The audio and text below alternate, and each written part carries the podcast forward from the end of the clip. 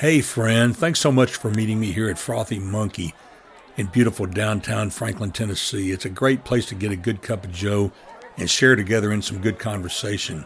Anyway, be looking at the menu. I know you're new here. Decide what you want, text it to me. I'm going to go ahead and get in line and place our order. Hey, you're listening to Gwot Dot Rocks, God, the World, and Other Things. I'm Kenny Price, your host. Our mission always advancing equilibrium in the midst of an agitated world.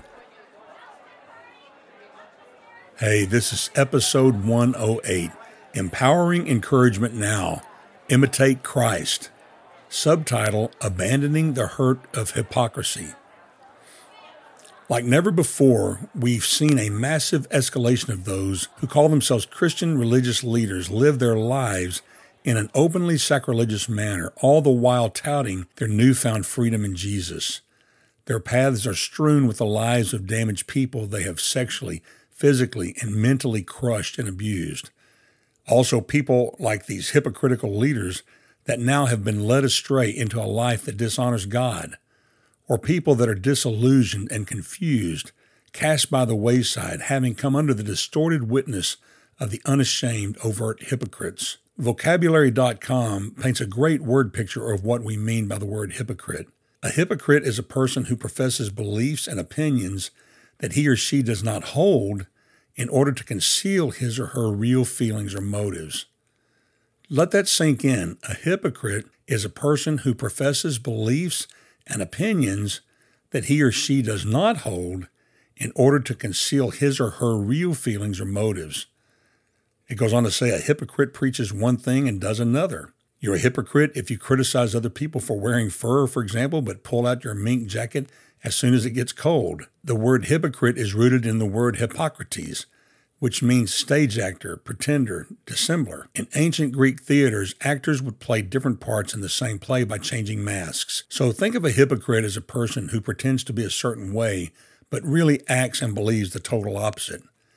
Hypocrites usually talk a big talk but fail to follow their own rules, like an outspoken vegetarian who secretly eats bacon. Yet the apostle John in 1 John chapter 2 verses 3 through 6 makes it clear that this is how we know that we know him if we keep his commands.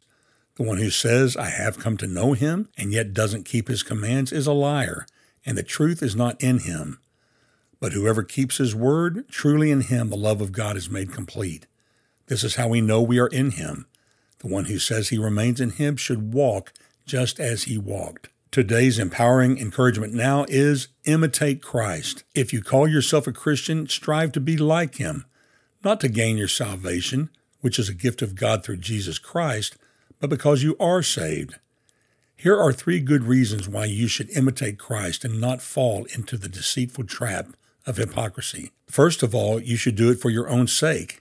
If you desire for your soul to be in a healthy state, if you want to escape the sickness of sin and enjoy the enthusiasm of growing grace, let Jesus be your model. For your own happiness' sake, if you want the best life has to offer, if you want to enjoy holy and happy, intimate connection with Jesus, if you want to be lifted up above the cares and troubles of this world, then walk just as Jesus walked. Wearing the image of Jesus on your heart to rule all its motions and emotions is the most peaceful path to heaven with the least amount of heartbreaking, self made hindrances and obstacles. It is when, by the power of the Holy Spirit, you are enabled to walk with Jesus in his very footsteps that you are most happy and most known to be the child of God. The Apostle Peter, on the sad night of Jesus' betrayal, chose to walk alone, unsafe and uneasy, as he stood there by firelight within eye contact of Jesus denying he knew him three times before the rooster crowed,